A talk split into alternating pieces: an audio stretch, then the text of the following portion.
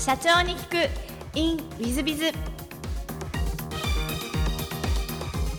ィズビズの新谷です。先週の続きをお聞きください。えっと、株式会社サインドさんは最初はどういう事業でこう伸びていこうとかいう戦略を立てられたんでしょうか？もともとはその比較サイトっていうのを運営していて、まあ、いろんな価格比較サイトで家電製品の比較だったりとかってをしてる会社さんで、まあ、僕もその部署にいたんですけどももう一つ手間いらず株式会社手間今でいう手間いらず株式会社になってるんですけども手間いらずというそのホテル旅行業界で楽天トラベルとかじゃらんネットっていろんな集客サイトがある中でやっぱそこの空き枠の管理って一個一個の管理画面でやると非常に手間がかかるという中でそこは間に入ることによって在庫管理を自動化する仕組みっていうのを開発しているサービスを運営していたので、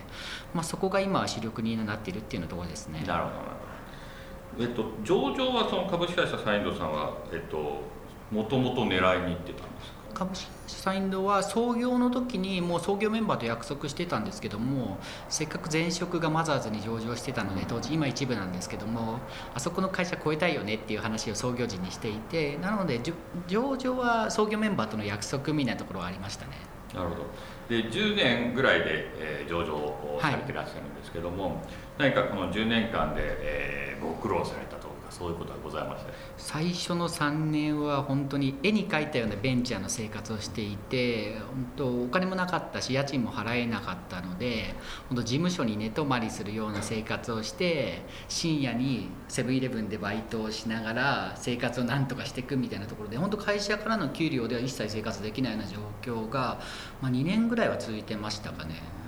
親御さんとかご心配なさらなかった？若かったのでなんとか許してくれたのは正直あるかもしれないですね。なるほどじゃあ3年目ぐらいから軌道に乗ってきた感じ？そうですね。3年目ぐらいから徐々にお客様がついてきて、まあ、当時からお客様は一部いらっしゃったんですけどもそういった中でお客様の声をずっとずっと愚直に機能に落としていくっていう作業を繰り返しやっていくうちに徐々に浸透してきたっていう形ですねビジネスとしては今のビジネスとほぼ一緒でいらっしゃる。そうですね変わらずですね。なるほどなるほど、はい、で上場の、まあ、準備とかがあの始まったのは、えーと、どのぐらいから始められたんですか？本当に2011年上場して本当3年前ぐらいなので18年とかぐらいですね。その上場の苦労というのは何かございませんでした？そうですね。主幹事が野村証券だったのもあったので中間審査があるんですけども中間審査は本当に苦労しましたねやっぱり、まあ、初めての経験っていうのもありましたしいろいろ質問が来るんですけどその質問の量も大量だったのでそこは大変でしたね。何かこう一番思い出のある質問みたいなのはございますか？いや割とえっと、創業時の背景みたいなところも結構質問があって正直仕事の中で例えばこういったところのリスクをどう対応するのかっていう質問が中心かなと思ったんですけども僕らのあの背景みたいなそういったところも含めて質問があったのでそこは結構意外でしたね。なるほどなるほど。あのリスナーの皆さんも上場を狙っていらっしゃるならばぜひあの今の岡垣社長のお話覚えておいていただけるともしかしたら同じ質問が来るかもしれない、はい、そうしましたあの、えーと、今やってらっしゃいます事業内容をぜひ宣伝方ご説明いただけたらなありがとうございます。当社やってるサービスが理美容業界に対して予約管理システムというビューティーメリットというサービスをご提供させていただいております。で理美容業界のお客様の特徴なんですけども僕らのサービスお客様を2層に分類してまして新規のお客様とリピーターのお客様と分類してるんですけども新規のお客様の獲得においては理美容店舗さんは集客サイトを使ってるんですけどもそこの管理っていうところでで複数の集客サイトに出してる際にその在庫管理に非常に手間がかかるっていうところを自動化する一元管理機能とあとリピーターのお客様の顧客体験をどう満足させるかっていうところでその体験をサポートする公式のスマートフォンアプリなどの自社の予約システムというところを、まあ、パッケージでサービスで提供させていただいているというのが当社のサービスになりますね。なるほどなるほどあの上場して、えー、やっぱりこうなんですかね宣伝になるんでお客さんってどっと増えるようなもんですか？そうですね。お客様からのお問い合わせは直近だとちょっと増えたかなって感じがしますね。やっぱり上場効果というのはありますね。はい。ありがとうございます。最後もう一つだけあの、えっと、会社の方ですが上場してから社長様の生活とか変わったことはございます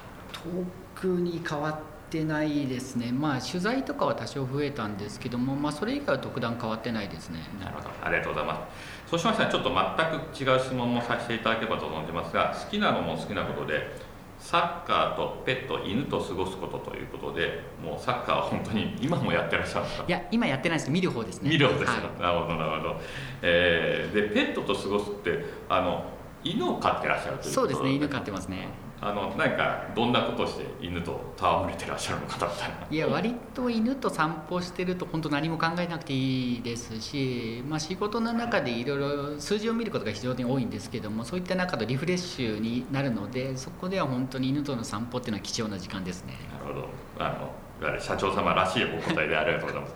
えっと座右の銘も聞きましてこれがまた素晴らしいんですがつながりというふうにおっしゃってらっしゃいますこのつながりを選ばれた理由というのは何かございますもともと当社のミッションがインターネットを通じて心のつながりを提供するっていうミッションなんですけども本当このミッションを考えたきっかけが僕の小学生の時の原体験にあるんですけども当時小学生なんで友達の誕生日会みたいなのがあるじゃないですか。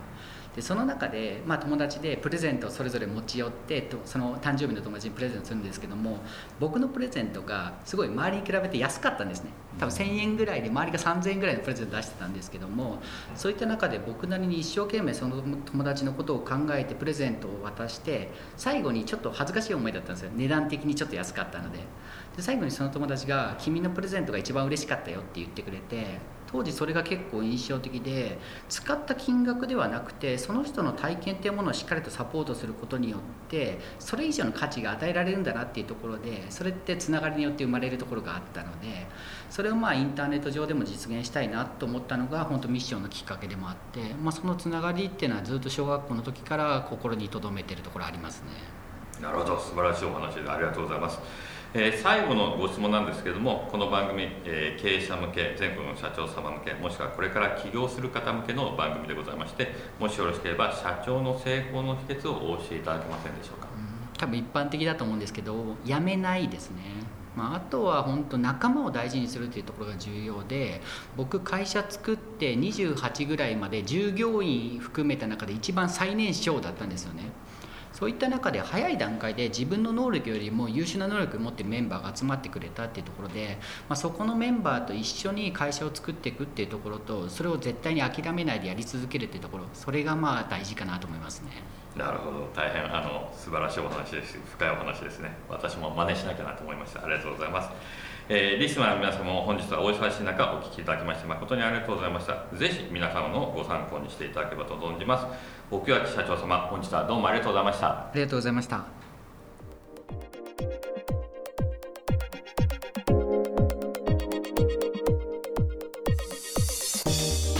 本日の社長に行くインウィズ・ザ株式会社サインドさん、えー、12月上場ですのでつい2か月前ぐらい上場ですかね。素晴らしい社長様ですね。一番私感心したのは新卒1年生の時にさらっと辞めてさらっと会社作れるって。いやー私はですね、えー、サラリーマンで常務までやって39の時に会社作ってますのでいやー羨ましいですね。本当にこれが一番ですね。かつ10年経って上場すると。いや素晴らしいですね。最初から上場それで狙うねそれも素晴らしいですしなんかこうちょっとまあ負けた感満載ですね、えー、それぐらい素晴らしい、えー、かつ謙虚でいらっしゃいますね。やっぱり社長業ってのは謙虚じゃなきゃいけないんだなということで私なんかは謙虚が足りない時がありますので反省反省反省みたいな感じでございます。えー、大変ですね、サインドさんの事業も大変面白そうな事業でございますので、ぜひ注目して、まあ、株価なんかも注目していただけたらいいんじゃないかなと思います。えー、本日の社長に聞く In with Biz はここまで。また来週。3分コンサルティング WithBiz が社長の悩みを解決。本日の3分コンサルティングは D 社様建設業だそうです。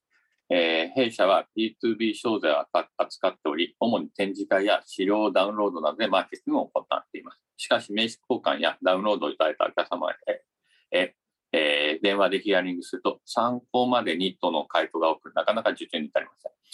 現状の営業部員は既存顧客へのフォローに時間が取られるばかりなので、営業マンの数を増員せ、プッシュ型の営業部隊を作りたいと考えています。えー、そこで相談したいのが、営業体制の仕組み化です。えー、単に営業部員を、部隊を増員して終わりではなく、俗人的なない営業部の構築を目指しています。どのような体制、仕組み化すれば可能でしょうか。成功や失敗を共有し、データ資産として蓄積したものをどのように有効活用すべきなのか、成功率を飛躍的に向上させる施策や事例、アドバイスをいただければ幸いです。あのこれ素晴らしいですね。ぜひ営業マンを増員して、えー、仕組み化することをお勧めしたいと思います。で、えー、私なんかがご指導させていただく、コンサルタントとしてご指導させていただくのは、えー、セールステップというのを作ると、こういうことをお話します。例えば、展示会にまず、えー、行って名刺交換したら、お電話をしますと。が2ステップ目ですね。お電話して次会いに行くっていうのは3ステップ目。えー、そして会いに行った後、フォロー面談をして、えー、4ステップ目。そして契約受注っていうのは5ステップ。みたいな感じでですね、階段を作るわけですね。で、その1階段目から2階段まであるのが何パーセントぐらい、2階段目から3階段まであるのが何パーセントぐらいみたいなのの仮設定をして、その後何回かこれを繰り返すと、えっ、ー、と、実際のパーセンテージが見えてくる。実際のパーセンテージが見えると、そのパーセンテージに行くために、えー、その、こういうことをやらなきゃいけないよとか。じゃあそのパーセンテージをもっとパーセンテージ良くするために、えー、ノウハウを作ろう。みたいな動きをしてくると、営業部隊のメンバーたちの、いわゆる、えー、平準化ができてきたり、もしくは、えー、成功してるステップアップ確率が高い人たちの真似をさせると、ステップアップ確率が低いメンバーの業績が上がったりするみたいなことができるので、えー、まずはあセールスを階段に見立てて、ステップごとに分ける。そしてステップアップ確率をえー、見出す。見出した後、その確率をもっと上げるために、一番いい確率のメンバーに合わせて、ノウハウを抽出する。そしてノウハウを、営業部隊全員に行き渡らせ、同じようにできるようにするためにトークとかツールとかを作るみたいなことをやって繰り返していくと営業成績が上がっていくとこういう形になります。ですので一番最初にお勧めしたいのはセールステップを組み上げてパーセンテージが出るような状態を作り上げるというのがおすすめでございます。まあ、今でいう KPI という言い方なんだと思います。えー、我々は昔からセールステップというふうに言ってましたが、まあ、アメリカから来た KPI という考え方に近いんじゃないかなと思います。まあ、そういうことをして、えー、組ますと、えー、まあ、それ営業部隊のその仕組み化ができてくると思いますので、ぜひですね、そんなようなことをやっていただいたらいいんじゃないかなと思います。もし、えっと、これ、えー、結構この話、話そうと思うと3時間でも5時間でも話す話になってしまいますので、もし、あの、ご相談したいということであれば、何々とおっしゃってください。無料で、えー、経営相談も最近はオンライン等で行っております。何々とおっしゃっていただければと思います。えー、本日の3分コンサルティングはここまで。また来週。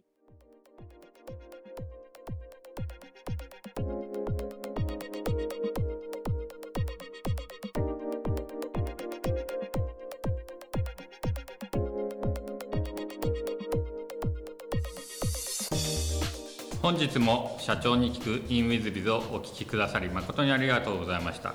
えー、この番組は2017年1月から毎週配信を続けております。これまでにたくさんの成功社長成功経営者のインタビューをお届けしてまいりました。その内容は全てテキスト化いたしまして私ども WithBiz が運営するウェブサイト経営ノートでも閲覧いただけるようにしております。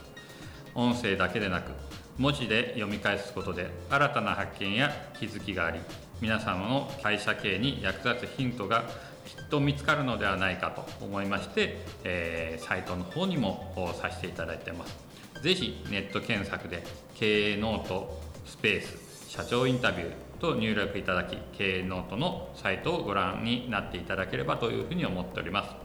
本日の社長に行く e ムイズではここまで。また来週。